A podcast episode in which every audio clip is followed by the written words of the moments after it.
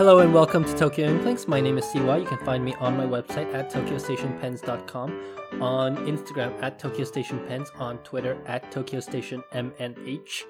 My name is Jacob. I'm Fudefan on Instagram and on uh, Twitter, and have a blog at fudefan.com. And welcome. This is episode 35. Thank you, thank you, everybody, so much for uh, for being with us. Um, you know, we always say it, but it's all thanks to everybody who listens to this show that makes it possible. So we are really, really grateful. Um, as always, we're going to start off by reading a few reviews. Um, I want to get with get to one review that wasn't actually written on um, Apple Podcast actually, but it was instead written um, into us as a question. But I thought you know this was a review, so I'm just going to read it. So this review is from Bond Lau, and Bond Lau writes, "Dear CY and Jacob, it is difficult for me to tell you my sincere appreciation for your elegant capturing of the Moonman controversy." I'm a lover of all writing instruments, but I'm also a person who deeply believes the world needs more pos- positivity. I hope your clear exposition of how the brands we have we all revere so much, Stereo Platinum Pilot, could not exist without Mont Blanc Parker, etc., will not fall upon deaf ears. You clearly tried not to go into the political realms, but it's so clear you support a viewpoint that a rising tide raises all boats. I wish more of the world felt as you do. Thank you for a podcast that doesn't just explicate upon the latest Japanese pen scene, but also the touch of humanity you bring on a bi weekly basis. Sincerely, Bond Lau. P.S. Your title, Tomoe River, is the new toilet paper was so perfect. Thank you for that. Well, thank you, Bond. Uh, yeah, we really appreciate that. You know, um, you know what we're trying to do is really, we're not a political podcast. I mean, we could probably have another one if if we really wanted to go there, but that's not what we are trying to achieve here. We're trying to really um, bring a lot of information about about pens, about stationery, but I think at the same time that's not really possible unless we also put a bit of our personal viewpoints in it, right? I think that's what makes any hobby. There may be the occasional opinion. Yeah. And that's always what makes a hobby interesting is that, you know, Mm. different people can approach the same hobby in such different ways. So that's at least um, what I think. So thank you very much, Bond. We really, really appreciate it. Um, do we do a second one? Yes, we do. All right. So, um, the second one is from Shifujin via Apple Podcasts. Uh, excellent content slash always enjoy the commentary. Five stars. Gents, please keep at it. I listen to your podcast every time. I'd like to hear more of your opinions on papers and your thoughts on the differences in quality right out of the box among Pilot, Platinum, and Sailor. Also, if either of you or your guests have any experiences with Hakase, Dan. Well, thank you, Dan. Uh, really appreciate it. I think, you know, right out of the box, I think there's definitely something to say here. The right out of the box experience. That's not something that we usually cover on this podcast. We're usually really um, more into like the custom or the vintage uh, type of discussion. But I think right out of the box has a very, um, it has a place uh, among this discussion. I definitely think that we should focus, uh, or at least we should spend some time talking about that. So thank you very much for the idea. Yeah, I mean, it's definitely a interesting thing to talk about, but the problem is that both you and I, like, usually the first thing we do whenever we get a, a new pen is we remove the nib and put another nib on it. that is true. That is true. Um, but I mean, so many pens come to me that I, I think I do have a fair share of uh, out of the box um, uh, experience. But yeah, I mean, I don't think I own a pen that is like as is out of the box. You know, at least not within my personal collection. So, uh, so it's hard to do like a you know meticulous comparison as is. But definitely, we we can definitely talk about that. Yeah, yeah. All right, so um, getting into today's topics, we'll, we'll start with my acquisitions um, as we do, and then Jacob's acquisitions is mostly with uh, with what he got at Wagner. So Yeah. we're going to tie that into the pen trading event uh, report. Yeah. And interestingly, my acquisition um, is also somewhat tied to an event. Um, but first, I want to give a shout out to our listener Jez. Um, from the UK. Jez is very, very kind, and we've dealt with him multiple times.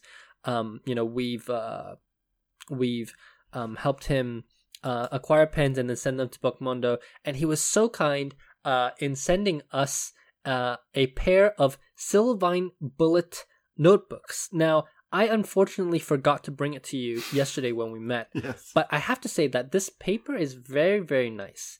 Um, it doesn't really show through. There's a little bit of I wouldn't say it's feathering, but it does kind of have that um that I don't know how to say it. Um because the fibers are not like all even, right? So so the edges do have this kind of like zigzag um feel to which which to me kind of feels vintage. Um I, I really like that. Uh and you know the the pages come perforated and i think that's it's it's a really nice touch. So i really like this paper. Um it, it's got texture so i think you'll like it too. Next time i see i'll definitely uh bring it out to you. I'm sure you will. if i remember.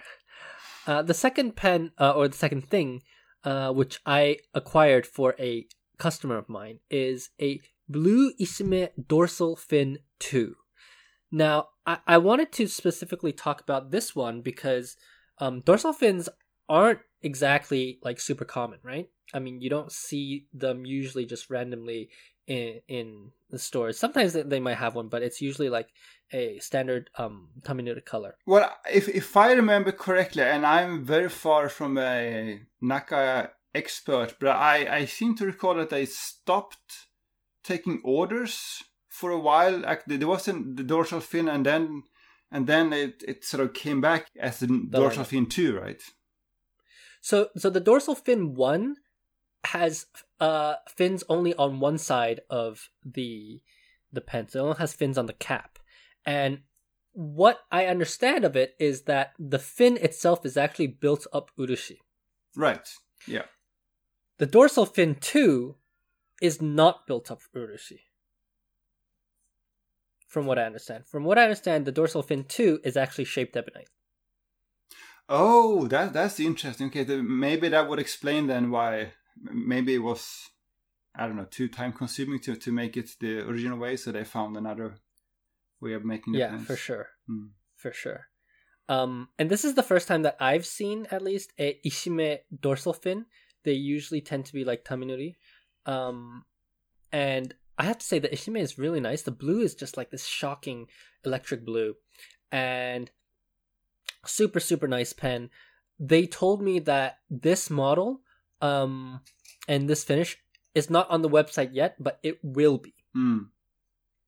so you will be able to to get this and um i got it at the nakaya event at itoya uh last weekend uh at the same time as wagner. Hmm. and um this dorsal fin to i i asked for it to um come with a coarse nib. And the interesting thing about buying it at a nakaya event rather than just um off the shelves is that uh there are these um nib workers who who work with you and grind the pen to kind of like fit your angle. Now um i have some some things to say about this. Uh first of all the setup. So they had the sales guy who wasn't really much of a sales guy but he Mm. was like the egyo tanto but he was just standing there basically. And then there are two people who seem to be like the the nib people or like you know the people who actually work on the pens. One of them just stood there and you know took questions or something. So it might have been the apprentice. The other one was the the actual nib worker and um in my case it was a lady i'm not sure what her name was um so as they asked me to fill out this form with like my name and like my address uh you know standard customer information card they were observing how i was holding the pen Hmm.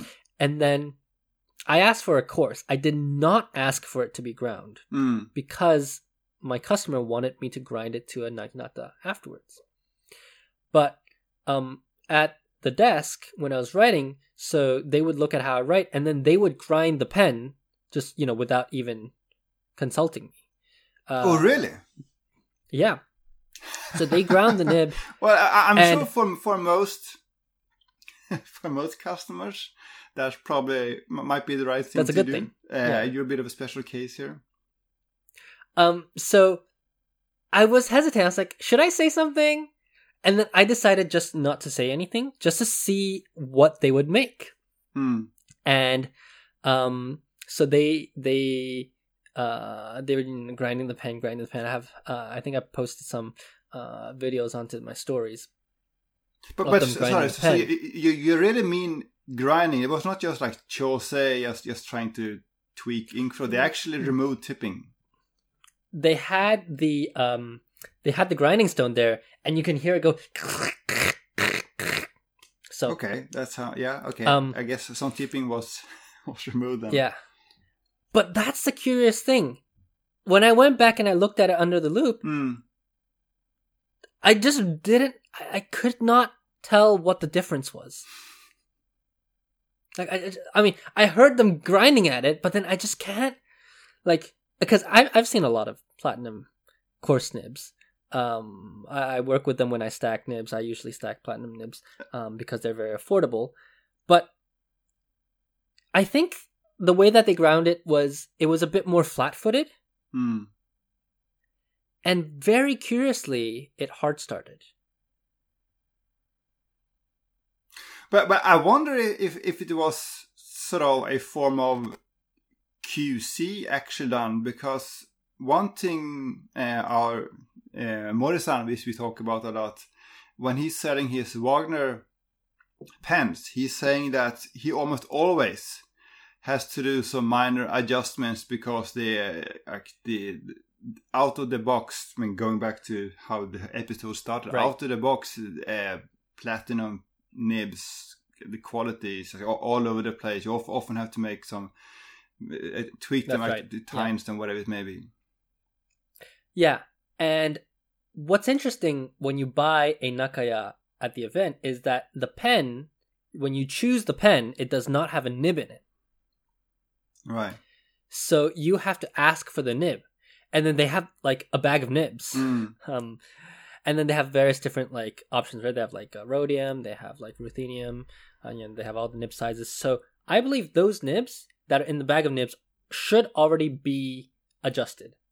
It doesn't make sense to like you know bring a bag of like random nibs. At the same time, though, I can see how that can be part of you know the uh, the purchasing experience. Whether or not they actually do much, you you feel like you're getting something personalized for you, Yeah. especially when you're paying that kind of money. It's uh, nice to feel That's like true. they are they are putting the final touches on it to make sure it works just the way you want it. That is true. That is true. Um, and I don't know if we covered this already, but there has been some shady things going on with Nibs.com, where um, Nibs.com is the U.S. Mm. supposedly official retailer, which is not really official at all. Mm. It's like, um, unofficially, the only place where you can buy a Nakaya like off the shelf in the U.S. is from Nibs.com because they have some agreement. Mm. So the selling point of nibs.com is that one, you can buy it without having the waiting time. Uh, two, you don't have to put upfront money. You pay and you get the you get the pen shipped immediately. Three, you can choose the nib size. And of course, you know, somebody tunes it. So what's interesting is that they had been allowing customers to choose music nibs Mm. as we know, I don't know if we've discussed this on a podcast, but the platinum music nib is not only a different shape and a different feed, Yeah. but the housing is also different because it needs to accommodate the alternate feed and nib. Yeah, the the um, the feed is Platinum's older one. Like they, they switched like Mhm. ten years ago or whatever it was for all nibs except for the music, right? That's right. And uh, the feed has more channels Mm. for the music nib. And um and the nib is longer, so there's about 30% more Mm. gold in the music nib, which is one of the reasons why it costs so much more. Mm. So what they had been doing, what nibs.com had been doing is that if you order a a Nakaya with music nib, Mm. they would take the music nib out, cut off the end, and um, cut a little notch into the nib so that it would fit on a regular plastic platinum feed. The problem with this is that the regular platinum feed only has one ink channel, Yeah. and therefore the ink does not actually go under the tines. So, in order to resolve this, what they had done is that they would cut diagonal stripes or, or um, lines Mm. into the feed, kind of, I guess, to uh, redirect the, the flow of the ink. Now, it is impossible that Nakaya is okay with this. Right? Like like there's no world in which Nakaya would agree to doing this. So do we know if they tell the customers in advance about it? Because if they do that, I, I can see that being like okay as like a sort of an aftermarket thing they do, Right. right? We know that they do not tell the customers. So I had uh two or three people actually come to me and somebody actually sent me their Nakaya because it was just not writing well. Uh the the tines were all over the Mm. place. Um and so they didn't know why the the nib was writing so poorly. So they had it sent it to me and then I had to redo the nib um, I had to uh, redo the the feed, uh, fit it with a new feed. Um, so they do not tell their customers, and I know that at least a few of their customers have come to me asking me if I know why it doesn't work well. So I went and I asked Nakaya. I said, "Okay, um, given you that the music." Well, I didn't ask them about nibs.com. I asked them in hindsight, I should have, but I Mm. asked them if I were to want a music nib on one of these pens, what should I do? And they said that if you want a music nib, you actually have to um, wait a few months. So you fill it out, you, you purchase the thing, and they'll take it back to the factory, Mm, and then they will make a new part. right. So they have to make a new part for it to actually fit into the pen so that you can have a music nib. Right.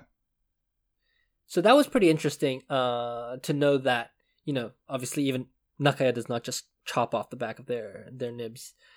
And according to some people, uh, I won't I won't mention names because uh, I don't want anybody to get in trouble. But according to some people uh, who are very familiar with um, Nibs.com's operations, they're not telling Nakaya, and Nakaya would probably be very very angry if they found this out. So, um, anyways, that was a, an interesting tidbit that I had learned from from the Nakaya uh, people there. Um, and it seems like they might be.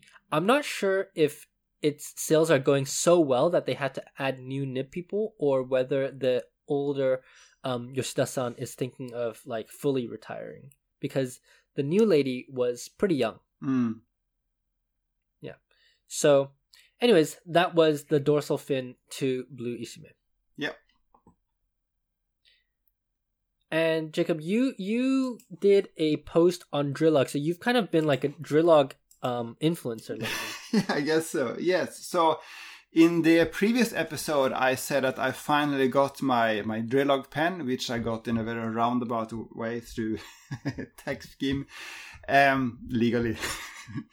but uh, since then, I have been using it more. Uh, I've been doing various tests, and I have written a blog post with my thoughts on this pen. So if you remember back at tips last year when, when it was sort of announced they had this table and there was one guy sitting at a table that dipped a Drillog pen in some ink and then he just wrote like lines for seemingly forever right? And they talked about how you can write you can write so much on a single dip more, than you can with a glass pen right? And Mhm. that was one of the first things I wanted to test. So um so I got my pen right, and I just had gotten a new Itoya ink and Itoya cocktail ink, so I decided to use that ink. And uh, so I dipped my Drillog pen in that ink, and I had this B5-ish notebook, and I started writing. And uh, I could write about like after like 70 or 80 percent I couldn't write a full page. Uh, which probably in that in itself is not a problem, but it's probably a bit less than I had expected. I also noticed that like the first few lines they were very very wet. Obviously, it's the same thing with glass nibs, but it was even more pronounced. It's like you're writing. It's like you're writing with a glue gun, right? It's like you had this like three dimensional uh, text because of the surface tension, right? And then it gets drier and drier, it gets lighter and lighter, and then it finally uh, runs completely dry. Um, so I think that was even more pronounced with a Drillog than with a glass pen. And then also noticed that I had to rotate the pen a few times, right? So I wrote maybe like 40% of the page and then it ran dry. Then I rotated slightly and then like some more ink left in another ink channel so I could write a little bit more. Now that one got dry, rotate a bit, like rinse and repeat a few times. Uh, I can't remember having done that with a glass nib, but it might be the same thing. Um, so those were two observations. But then I, I wanted to compare this to a glass pen, but I didn't have a glass pen at the time. But what I had was this Moonman uh, pen, I think it's called N6, which has this swappable nib. So it came, comes with both fountain pen nibs and with an acrylic sort of fake glass nib. So I thought, okay, let, let me try with this acrylic nib. So I performed the same experiment with a Moonman um, pen with the acrylic nibs. I dipped it in ink and I started writing on the, in the very same notebook. And to my surprise, I could write even longer um, with the Moonman. Not only that, the ink flow was a bit more controlled, so you didn't have quite as wet lines at first, and I didn't have to rotate uh, the nibs. I thought, hmm, that's not quite what I expected. I thought, okay, maybe I had screwed up this experiment, so let me just clean the, both the nibs. Let me just redo the experiment from scratch. So I did that, and I got the same results again. So then I thought, okay, maybe there's something funny going on with this Itoya ink. It's kind of unusual ink. People know, don't, I mean, this is not the ink that people would normally use. So I thought, what is a very like boring standard ink? So I thought, okay, let's try with Pilot Blue Black. So I cleaned the pens again and I dipped them in Pilot Blue Black and I did the same experiment again and got the same result again. It's like 70-ish percent with a Drillog and like basically full page with the moon. I was like, hmm, that's not quite what I had expected. So then I talked to Alessa in Girox, and because she, she she got the her Drillog pen before mine, she has a 0.5 version. I had a 0.8 version, so slightly a broader nib. And she said that that this was not her experience. Her Drillog pen can write, she can write longer with her nib Drillog pen than with any of her glass pens. So maybe I thought, okay, maybe this is some kind of difference between a 0.5 and 0.8 version. But I didn't have a 0.5 to test with, so I just posted, this blog post with my findings. And then um, Drillog contacted me via Twitter and I said, like, thanks for writing the post. Uh, could you try just to clean the pen in a slightly different way? so so they gave me uh, instructions to, to, use like a toothbrush and like soapy water to make sure I, I, I remove any like residual oils in case there were any. So I followed their instructions as closely as I could, and then I redid experiment, experiments and same result again. So then I thought, okay, let me at least try with some other ink. So I tried with Pelikan Blue Black instead of Pilot Blue Black. And with Pelikan Blue Black, I could write almost a full page. So I thought, hmm, that's kind of interesting. So then I I recall this this uh, measurement, this test done by Shumi no Bungubako. So we talked about Shumi no Bungubako many times, right? There's this magazine that has all kinds of articles and uh, about fountain pens and ink and paper and and they have on a number of occasions tested viscosity and surface tension of popular inks. So I happened to have one of the issues when they did that, so issue 40. So I looked at the, the table uh, in issue 40 and I found that Pilot Blue Black and Pelikan Blue Black, they have almost exactly the same viscosity, so 0.95, 0.97, uh, what, what is it there, um, like micropascal seconds or whatever the unit is. But the surface tension was quite different. So the Pelikan ink has quite a bit higher surface tension than Pilots. and I'm wondering if that is the the difference, uh, and why why why I can write more uh, with a Pelican ink, and also like to continuation of that.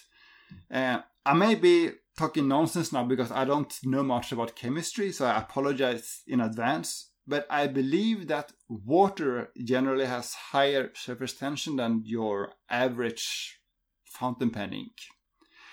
And I suspect, I haven't seen the numbers, but I suspect that these very light, watery Tono and Lims inks that are so popular in Japan, I suspect that unless they have some kind of surfactant, that them all too might have slightly higher than average surface tension. And by extension, I wonder if perhaps they have been, you know, testing and using those things because they are so popular in Japan. So maybe this is a nib that is kind of uh, uh, optimized for the Inkunuma crowd in Japan. I have to say, I really admire your dedication to testing all of these papers and inks. That must have taken a long time my hand was pretty sore after writing like a number of pages yes but you know after having said all this mm. what was the better writing experience so i have one particular problem with a Drillog and but but that has to do with my my my large hands so i i said in the last episode that the pen is a bit uncomfortable in my hand so I have this model that it has this uh, faceted twisted bar- twisted barrel, right? But the problem is not the facets. The problem is that that the pen is almost like a pocket pen and it doesn't post, so it's too small for my hands.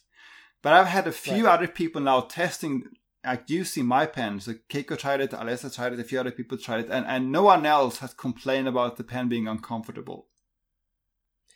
Well, I think the pen is pretty uncomfortable because of the twisted facets.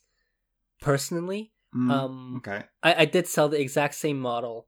Uh, my bigger issue with the pen is that uh, the the capping and uncapping is just so squeaky that I definitely had to lube um my the one that I had sold mm. so that it would work like without kind of you know blowing my ears out. Um, right, right. Every time I try to uncap it, there's a bit of that. I, yeah. I think if they made it like postable, that would definitely be an improvement because then it can rest in my hand exactly. rather than me having to like just death grip it. Yeah. I think Brad Dowdy said on his podcast that I mean it's definitely not I mean he hasn't I don't think he's tried it yet, but it's definitely not for everyone, but it is definitely an interesting dip pen. And i think there are um, other than you know the, the, the novelty factor i think there are two main reasons two reasons why you may want to buy a Drillog pen. The first one is that if you want to to do ink testing at a pen show or at a pen meetup this is the perfect pen for that right because it's not nearly as fragile as a glass pen so you just cap it and you put it put it in your pen case on your bag and you, and you go to your pen group meetup and it's perfect for that. Yeah. That's the first one. The other one, which I think we may have mentioned before, but the these Drillog nibs, and this is something that Drillog themselves say on their website, they don't have any problem with pigmented or shimmering inks. And remember, we talked a few episodes back back about this this controversial tweets from the Sase about how glass pens, not all of them, but but some of them have problems with pigmented and shimmering inks because the particles just get stuck in the grooves, right? Yeah. Uh, interesting, what Drillog says is that it is only the 0.8 millimeter nib, so the one I have, the broader one, that can handle pigmented and shimmering inks well. But Alessa again, she has the 0.5 version and she has been using it with all kinds of quirky tonal limbs, shimmering inks, and she hasn't had any problems. So I think that those are two uh, two major selling points. I I think also if they made the tip a little bit bigger, like instead of having a 0.8, maybe if they had like a 1.5, mm. um, I think it would be really good for it would be a good replacement for one of those like Brause lettering pens, the monoline Yeah. pens. Um, because then you can use like India inks and and stuff like that, so you can be like really a kind of calligraphy use pen as well. I wonder if they're going to bring out like more um nib shapes. I hope so. I hope so. I asked them about that, and they said yes. Both both finer and broader nibs are, are in the pipeline, so that, that's going to happen. And I said I, I would love to try a broader nib, and they said we will. You'll be the first one to, test if we come up with a broader nib. So I, I'm looking forward to that. Uh, but obviously, yes. I, um, you mentioned monoline lettering, and we, we talked. I don't know how many times about that with Betchori and how he started like a monolettering movement in Japan, right? I'm Yeah, yeah, yeah. sure that if they make a nib that that that's that will be suitable for the kind of monolettering that he does, that that, that will be a success. Yeah, I, I agree, and I, I think like I think there's a lot of potential here. Yeah. Um, it's just very expensive for what it is right now. Um, which is fine. You know, it takes a lot of craftsmanship. I'm okay with that. Um, but given that it is so expensive, I really need it to be much more comfortable. I tried the other ones at Tips, but I just can't remember. I, looking at their website, they have some quite interesting shapes. I I'm not sure how comfortable those would be, um, but it's it's possible that there there are some models that would fit my fit my my hand better. Uh, another thing, by the way, is that they so they asked me, you know, we're gonna do this Kickstarter now, and we we want to reach out to like Western. Uh, stationary bloggers and influencers, but we don't know anyone whatsoever outside Japan. So can can you help? Can you can you help us? uh, so, so right. So I, I gave them a few names. So I think uh, you, we might see some more Drillog uh, reviews and posts coming up pretty soon. I believe they sent a pen to Mr. Brad Dowdy. Yeah. So, anyways, but you know, we'll, we'll we're waiting to see what the um the Western audience Hmm. think about um think about these pens as well. Yeah, Um, definitely. And did you ta test these on that new B7 paper? Ironically, no, I haven't. um, I think Keiko tried it yesterday. I haven't tried it myself, but uh, I have. Yes, so so let's talk a bit about this paper. So. Yes, so a few days ago I talked to uh, Moe, you know, one of those monolettering Instagrammers, and she recommended this paper called B7 Tranext. And I've heard about this paper before, uh, but it somehow just didn't register on my radar, so I, I didn't really pay attention until she recommended it. Um, but then, um, but so then I said, okay, well, uh, I might as well give it a try. And then I saw that Yamamoto Paper had just started selling um, A4 B7 Tranext papers. I, I just put in an order and o- order some uh, Tranext, and, and I got it a few days ago. And those who follow me um, on Instagram might be might be bored with me talking about this paper now because I've been spamming them with uh, story posts and even a feed post about this paper. So, yeah, B7 Tranext is made by the same company that makes Cosmo Air Light. It's called Ni- Nippon Paper Group. Which is a huge company, by the way. Yeah, yeah. The, the, the, most of these stationary paper companies tend to be tend to be big. Yes, yeah. So and I would say the papers are they're similar, but compared to Cosmo Air Light, I will say that uh, B7 Tranext is whiter, and it has a little bit more more texture. It's not a huge difference, but it's a bit more texture, and they even call it like yeah, a rough rough jaw or whatever they call it. So that's sort of one one of the one of the features of the paper. And just like Cosmo Air Light, it shows like shading and sheen like, just beautifully. Um, it's also quite light. I think this is like 70 or 75 GSM, but it feels a little bit thicker than that. And apparently that is intentional. They have this production technique called like Kasadaka, I think, where they somehow make it like more low density than normal paper so that it feels a little bit like softer than, than regular paper. You tried it, was it yesterday, right? Yeah, I actually really like this paper. Um, for the record, I hate Cosmo Air Light with a passion. I hate that paper because it's just like first of all, you could never write with a um you can't write on Cosmo Air Light with an ultrafine nib. Right? Like it, it just spreads it, it it feels like the the paper just draws the ink out of the pen rather than the ink being put on the paper. So whatever you do with it, it's like you're writing with one size bigger than what mm. your hmm. nib actually is, and it kind of looks just like mm. blobby. Um, it actually reminds me of what ink looks like when you put too much um, lubricants in them. The B7 Tranext is, as you said, shows um shows sheening.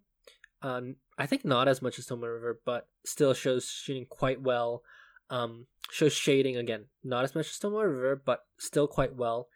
And it doesn't show through on the back, which is a huge hmm. upgrade mm. from Tomoe River. The difference is in the writing experience, whereas Tomoe River is much more smooth, in my opinion. Mm. Uh, the B7 Tranext has a, a texture that is similar to Cosmo Air Light, where it feels like you're kind of writing a bit on like clouds. Um, but because of the way that the the ink shows up on the paper, for me that's much more acceptable. I would say this I would say it still has a li- little bit of that sort of swelling that Cosmo Air Light has. It's not quite as much, but you get a little bit of that. That the lines are feathered. Like, they don't feather; they swell like evenly, right? Yeah, yeah. Um, it, it's, it's it's like you um like you type something in in Word and then you select it and you hit, press the, the B button. Yeah, I think the shading in particular looks really good. Um, and the paper is not that expensive. It's half the price of uh, bank paper Takasago Premium. It's cheaper than regular bank yeah. paper, and it's cheaper than Graphilo. So I, I think this could be quite interesting. So we're gonna um buy this paper and make notebooks out of it that, in that, time that, for planner that, season. That could be something. That could be something. All right, yeah, let's see. But th- this paper is pretty good. Yeah. Um, but you you went to Wagner when I went to um Itoya uh the other day, and you got some pretty interesting pens. Uh, yeah. You got uh, let's let's talk about your favorite uh acquisition from there. Let me just sort of explain the event first, and then I'll, explain uh, the, the pens from from that I got. So, I think I said in the last episode that I didn't think I could go to the to this pen trading event because I would be working it turns out I didn't actually have to be in the office, but I had to be like reachable and on call. So I went there, but I brought my headset and my, my IC card just in case I would be called up or asked to come into the office. Um, but if you read Mori-san's blog, like, before this pen trading event, he always puts up a, a, blog post explaining like how it's going to work, like, like where it is, the opening time, and so on. And and he he seemed to think that there would be a, a, a queue very early. So he said that it opens 10 a.m. You can line up from 9 a.m., but you can't line up earlier because we're not, we're not going to count that. So uh, he seemed to be, expecting people lining up early. So I went there like eight between like sorry between 9:30 and 9:40, and I think I was the fifth person in line. Um, and of course, the very first person in line was the famous or infamous Tsunami-san. He uh, he doesn't kid around with this stuff. Um, so was he buying stuff? I I didn't see, but I see. I assume he he bought. I assume he at least looked at the the vintage tables and just to see if there was mm. something he to add to his fifteen thousand pen collection. um, but they were all the, the usual suspects there.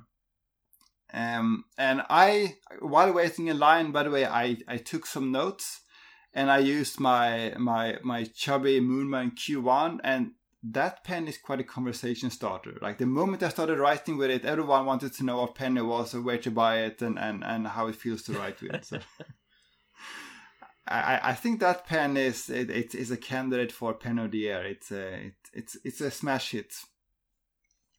Yeah, like uh Moonman I mean, sorry to, to derail the conversation, but last year our pen of the year was the T1, right? Mm. Yeah. Yeah, it, it could, uh, could this- be the Q1 Q1 this way. At least Yeah. it, it's the most hilarious pen this year. I, I love it for that Yeah. reason alone.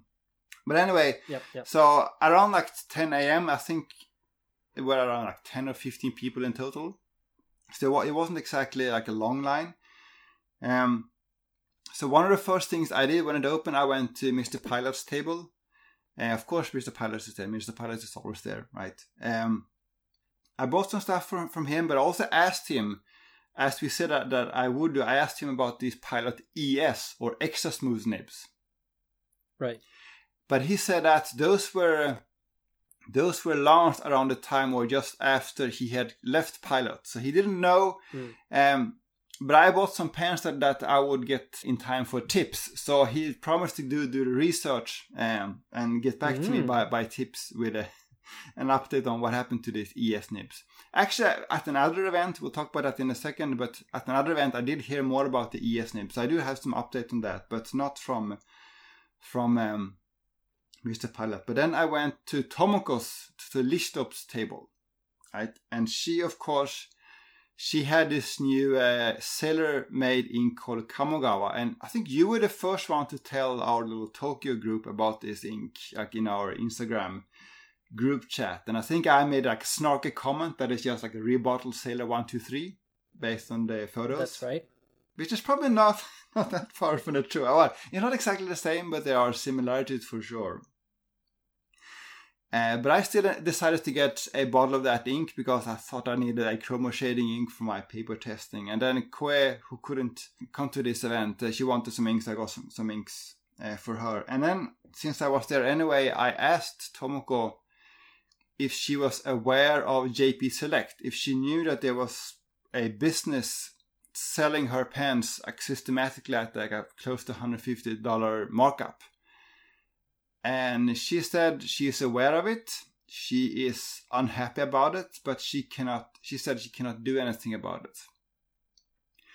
Mhm. The reason why she cannot do anything about it is that although she can, she can limit the number of um, purchases per like checkout per transaction to one, she cannot prevent customers from buying over and over, and apparently that is what's happening. So she has no way of stopping that. Mm. Um, and then I asked her, like, what prevents you from just like cutting out the scalper and selling to overseas people directly? And then she said there's a few reasons for that. First of all, the, the online store that she's using, like the software doesn't have a good, easy way of doing an English version. There's no easy way of, of uh, offering uh, international overseas shipping and like, adding the cost for that. She wants to do that eventually, but there's no easy way of doing that right now. That was one of her answers. The other answer, interestingly, is that uh, if we talk about her previous sailor pen and ink set, it was a Sumi Sumisome, whatever it's called. Remember that one? Yeah, yeah, yeah.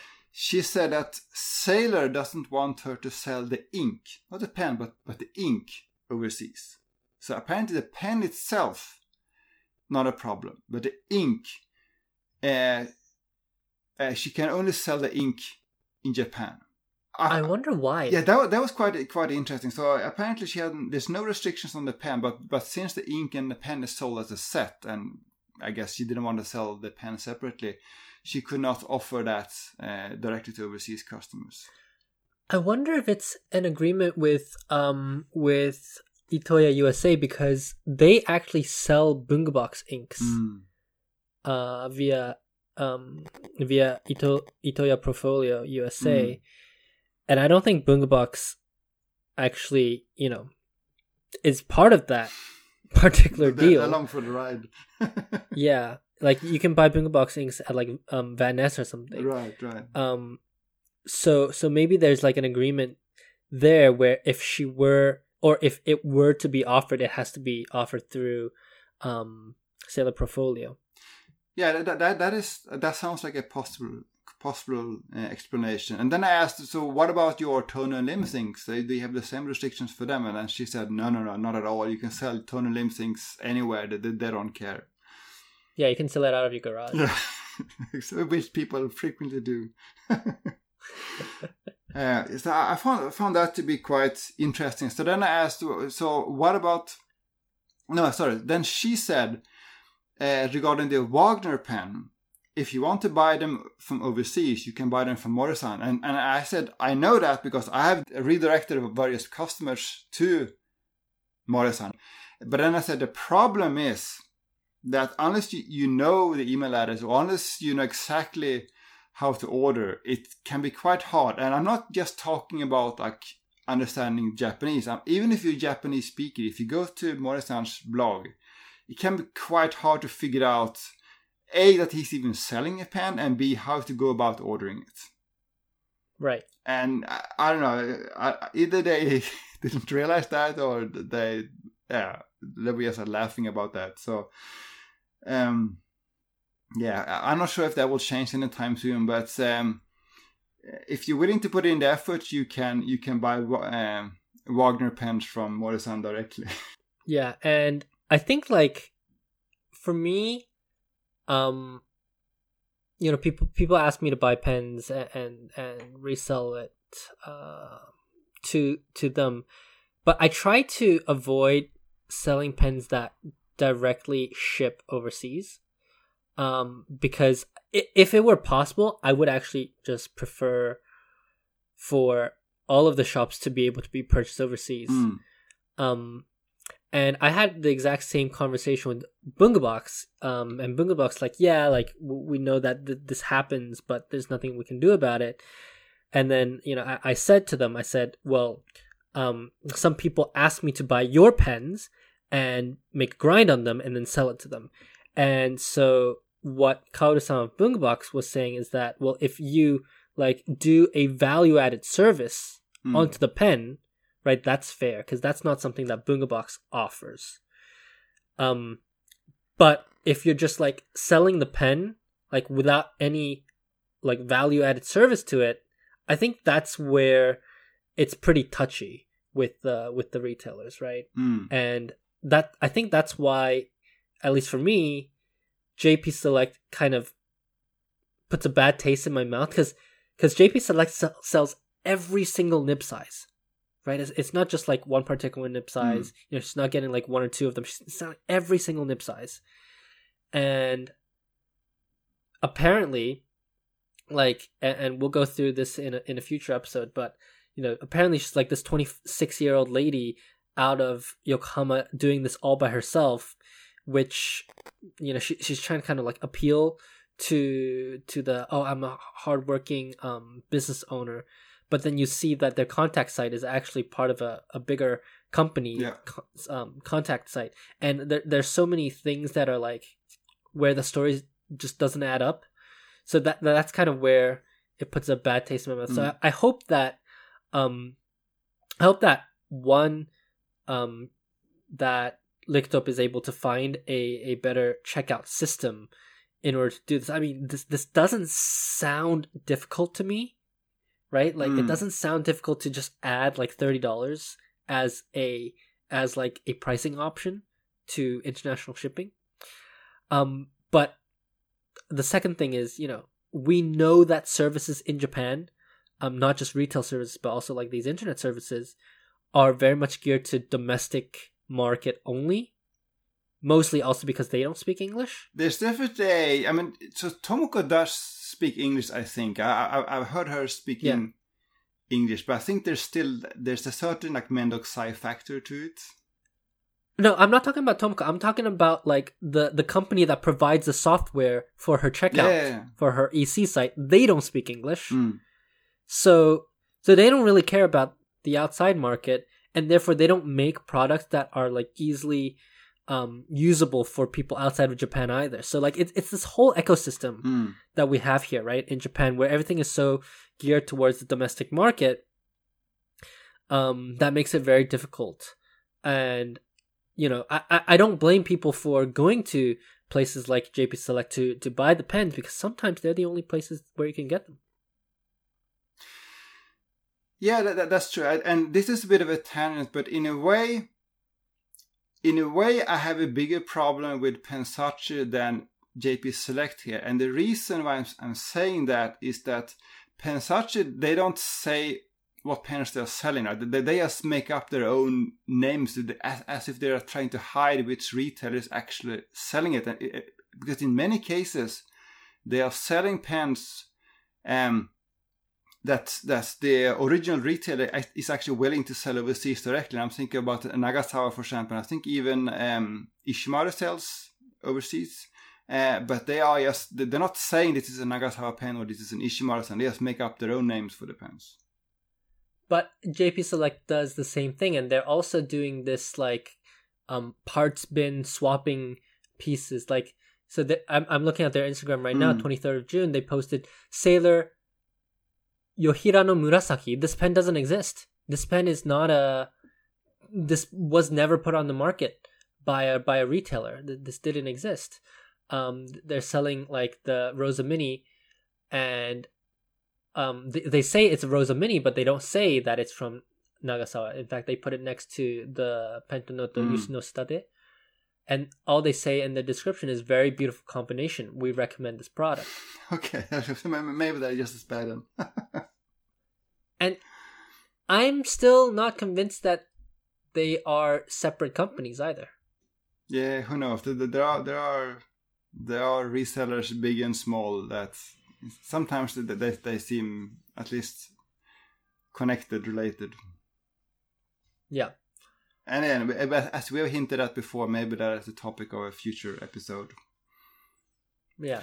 So, so but anyway, we did find I, a very rare yeah item at the next table over. Yeah. So, so backtracking with going back to Wagner, so I went to Morisan's table uh, first of all, I asked if he had any old um, Wagner pens, and he was just laughing and said, I, "I've sold every single one." I think he he's been surprised that so, like, for the last like two three years, there's been a lot of new interest in uh, Wagner pens. Because I remember going to Wagner events like three years ago, four years ago.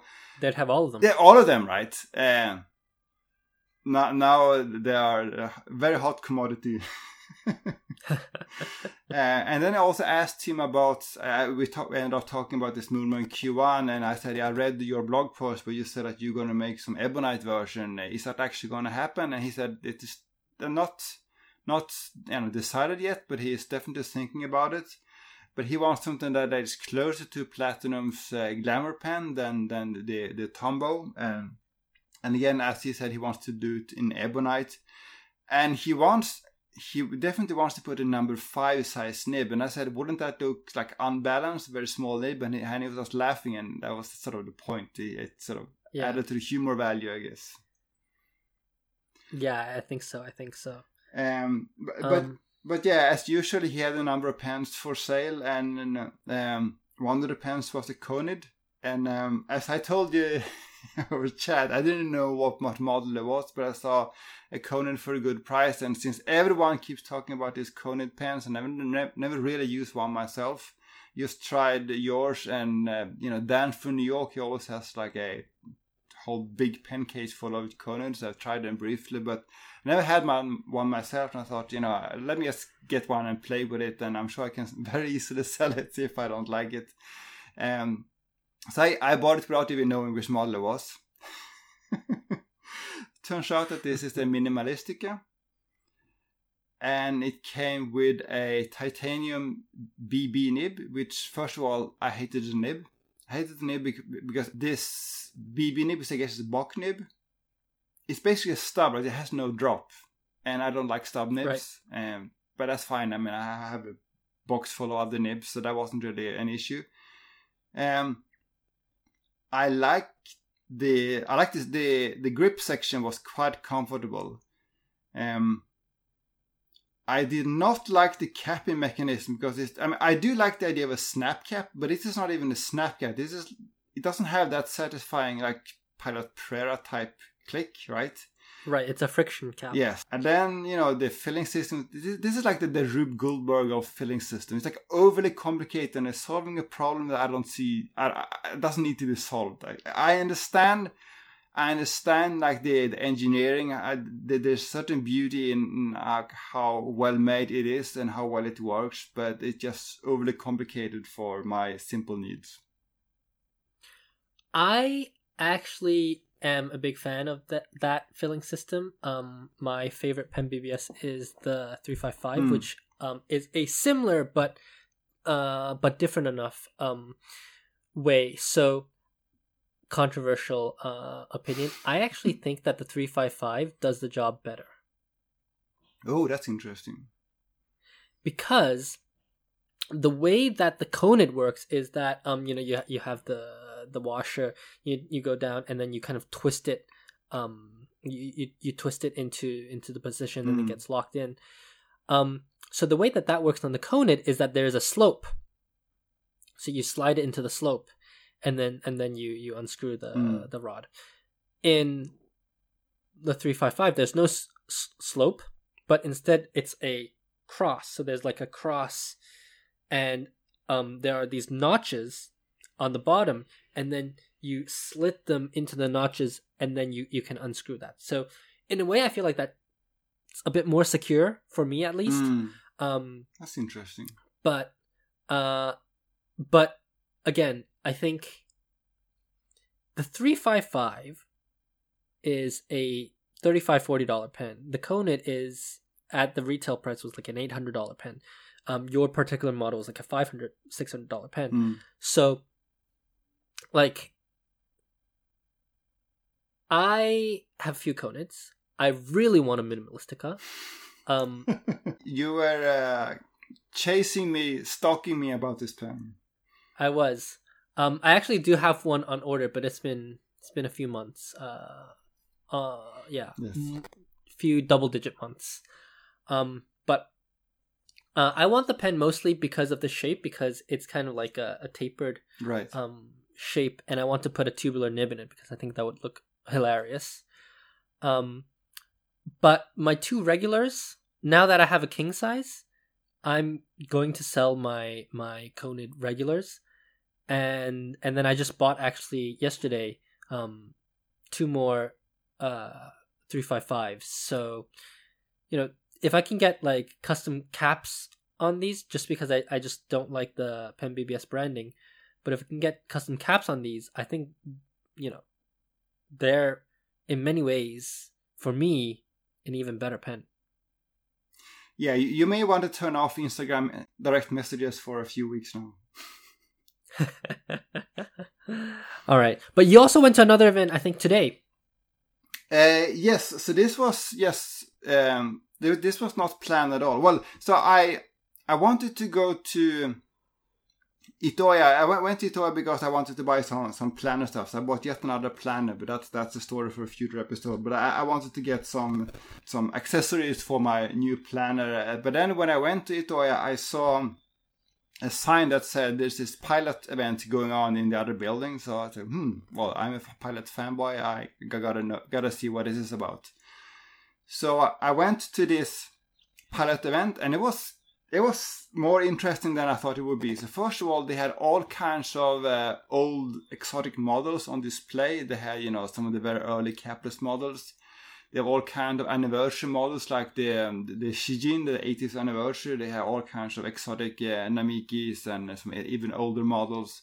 Then they had this build your own Prera uh, thing going on. So we talked before about Itoya's build your own like Mighty, which is Itoya's own brand, and we talked about how Right.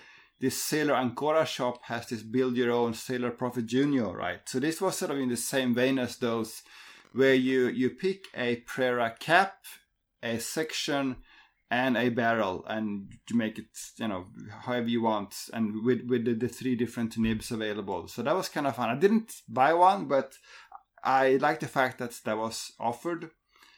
Um, but then they had this this uh, table where you could measure your writing pressure and your writing angles. It had this special pen. I think you've done this before, but they had a special pen with, with a cable connected to some kind of machine. And then they give you a piece of paper and then you write on that. And then they give you a printout that says, here's your, your writing pressure. Here are the, you know, the average values. And here's your writing angles. And here are the nibs that we recommend based on these results.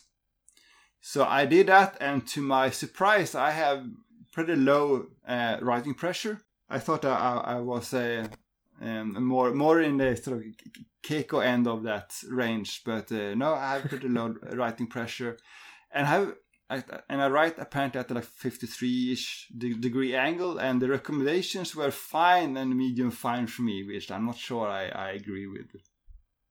You done the same thing before, right? I have, and uh, it was like medium fine and fine as well. Um, I don't remember keeping my test. I, I just thought it was like a funny thing. Yeah.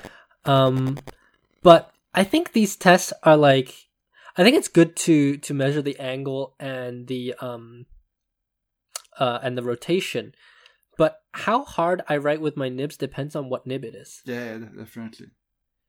If I'm writing with a flex nib, right, like I vary between between my pressure because I want to make hairlines and then shading.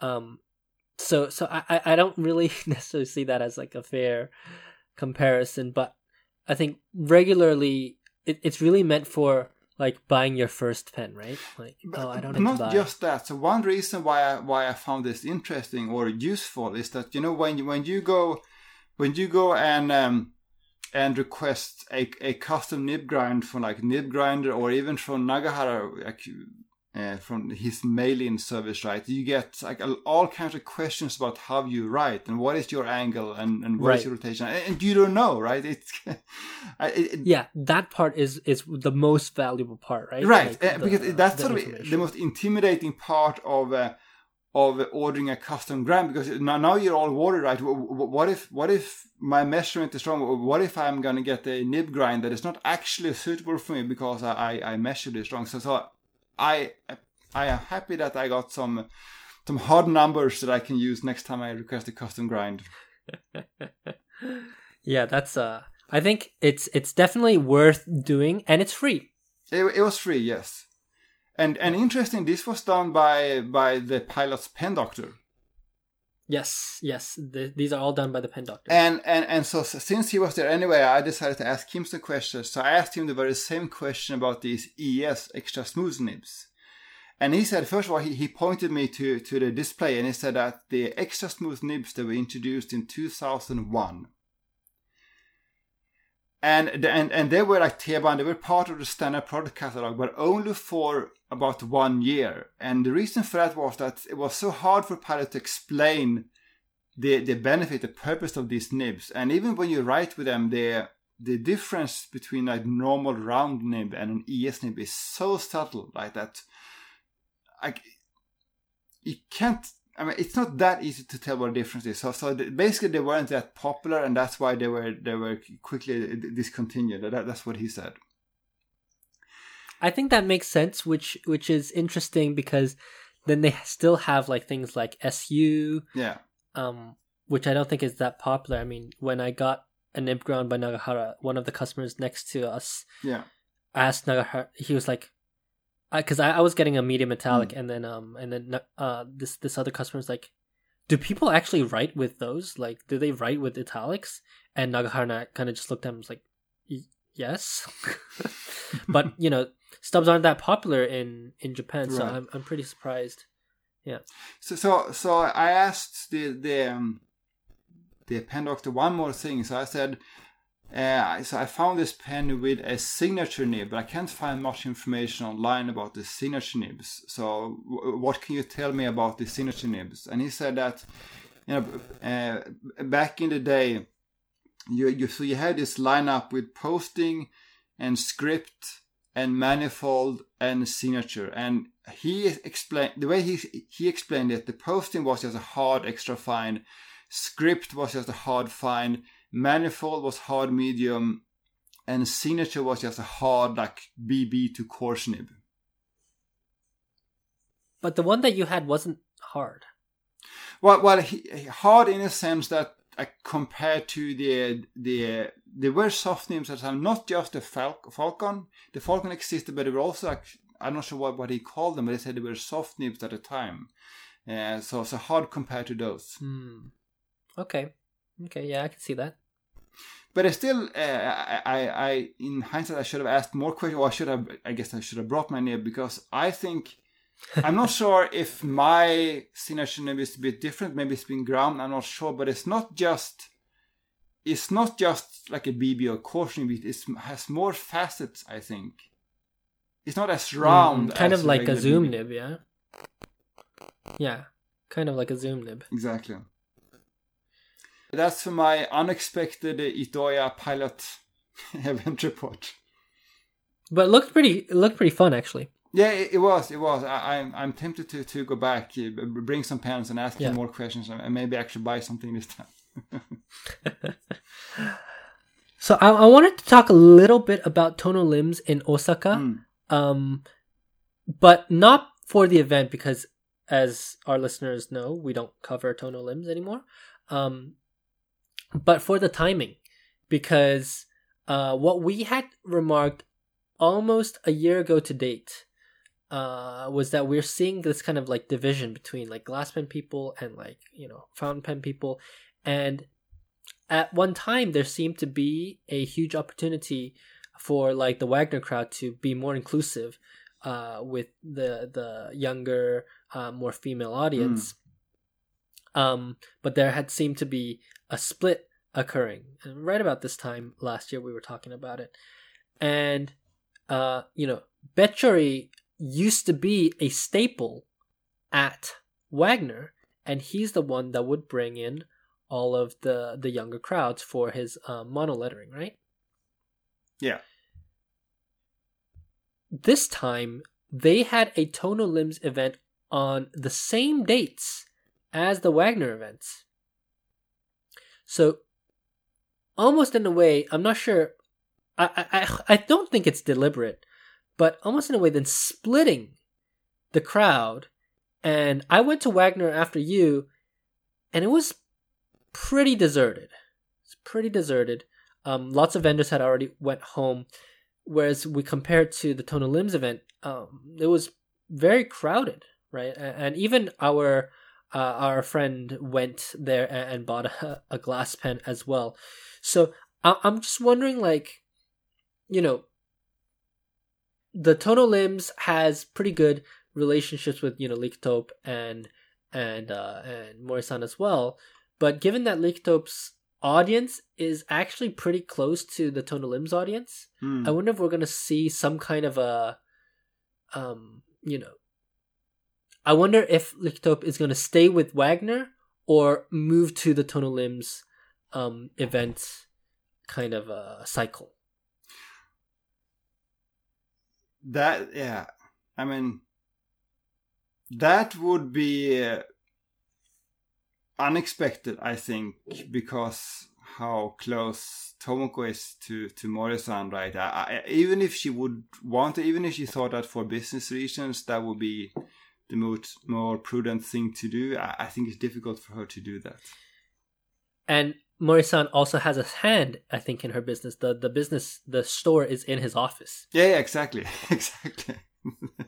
Yeah, but I I think it's just um, it's interesting. It's food for thought. I think most of her customers are not like the Wagner type people. So even when I was there, um, the people who went to Tomoko's desk were mostly um, the the more female audience, whereas um, the older male audience were all around Mr. Pilot, pretty much only at Mr. Pilot's table.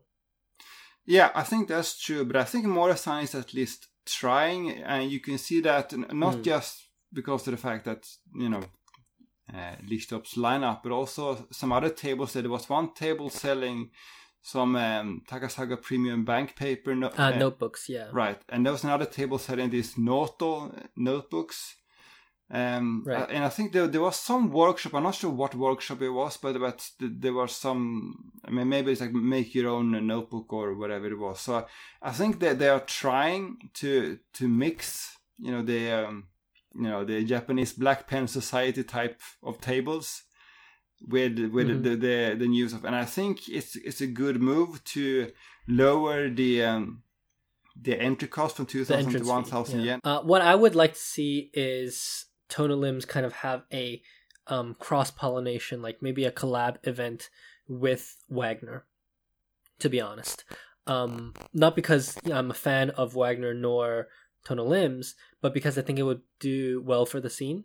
Um, because Tono Lims does does collaboration events with uh with um like uh Nagasawa um with you know Kobayashi. So um I think you know hopefully next year they will do some kind of a crossover event. I think that would be really fun. Mm. Um and I think it would be it would help vitalize give some life back to to Wagner as well. Yeah, I think that that's that's definitely true, and I'm I'm I'm Yeah. overall I, I'm I'm hoping that there will be a lot more lot more events next year, and that there will there will be Yeah. more people. I'm, obviously, and the the Yeah. pandemic is probably one reason why you don't the events are more deserted now than before. Yeah. Although we just talked about four events in the last two weeks. Yeah, that's true. By the way, just very quick about it, about that. I haven't seen anything, any announcements related to Inkunuma this year. I wonder if it, if they're not doing it. We'll have to see, but you know they were doing the crowd funding last year. Let's see. Um, maybe maybe we should send a a message asking. Yeah, because I mean that's I mean we we talked about it extensively last year. That was I mean I I don't have the financials. I don't know if it made financial sense for them, but at least it seemed like a very popular event. Yeah, I agree. I agree. Um, all right, we've we've talked a long time. Let's close it off with some uh quick thoughts about the Platinum Kinshu, which went on sale on the first, Yeah. and the Sailor uh 110th. So we were able to uh touch them yesterday um at Maruzen. Uh, what did you think about the Kinshu? I think you had the most interesting observation that they had the various models in that series lined up and they were all sold at their original MSRP. So you could see the pr- the, um, how the pri- the price increase ye- year by year, right?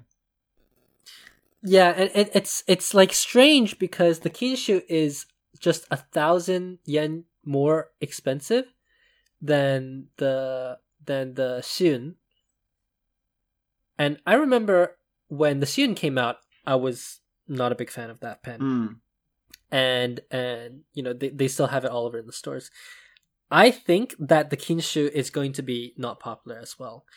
Maruzen told me that the Kinshu has been selling very well and that um that they think they're going to sell out of this pen even though they had made more with a less naturally obviously popular color.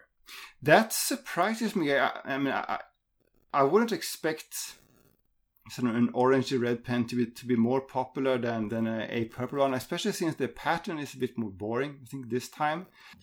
Yeah, and you know what? Like the so apparently the they they arrived at this 4000 something number because that was the number that was ordered by the retailers. So the retailers had more confidence in this pen. For me, it doesn't make sense. We're going to have to wait until next year to see if their predictions came true. I think the the two pens that you see for the highest second hand price is Kompu and uh, Rocca. Yeah. Um, and then the Sailor One Tenth. I remember when it came out, we had a we had a brief discussion about this. Mm. Uh, and we kind of said I think the Shirogane looks pretty cool. Um, obviously back then there were still renders. Having seen it yesterday, it's like a very shiny silver. Mm. Kind of looks like aluminum, and it kind of made it look cheap. Yeah, I don't know. I, I, I, wasn't really a fan of it to begin with, but I think you had a very interesting observation about the, the finial, which I, think could be uh, very important. Um, what did I say about it? The material. Oh, right, right, right. It is the same kind of plasticky material that they used to use for these theta pens. Mm. Now, I'm surprised they use this rather than clear resin because if you find a theta pen with one of those plastic uh, finials, or the, these like you know kind of gelatin feeling finials, they are all brown, yellowed, and they look nasty. They're all nasty. Yes. They are nasty. So, like, I'm pretty surprised they used that material. Um, the floating uh new logo inside is bigger than I thought it would Mm. be. Um, again, I think this pen is a one for one copy of the Ohashido, especially the especially the premium with with that um that gold band. Mm. Um, but what else struck me was that first of all, the pen is very uncomfortable to hold because of the step down. That's a big step down. Yeah, and the the section and the nib look hilariously small. Yes. This should have been a KOP. Yeah, it's it's not their it's not their, their prettiest anniversary pen. They, they had done some more interesting ones before, I think. Mm. Yeah, for sure. For sure, for sure. All right. Um I guess this closes out the episode. We actually did have more to talk about, but we'll save that for next time. Uh, just because you know we, we had to cover four events. We had But, we had a um, main wait no we had two main topics that we didn't get to. yeah. And now I'm in Hokkaido. I'm in Hakodate, and I'm gonna go to Ishida um, Bunguten tomorrow to see some of the gotoching. So I'm sure we'll be able to talk about that. There is one in particular. There's some blue black super sheener that uh, people go nuts about. All right, I'll see if I can find that tomorrow. But um, if we have nothing else to add, uh, my name's CY. You can find me on my website at tokyostationpens.com, on Instagram at tokyostationpens, and on Twitter at tokyostationmnh. And my name is Jacob. I'm Fudefan on Instagram and on Twitter. I have a blog at fudefan.com. Bye bye. Bye bye.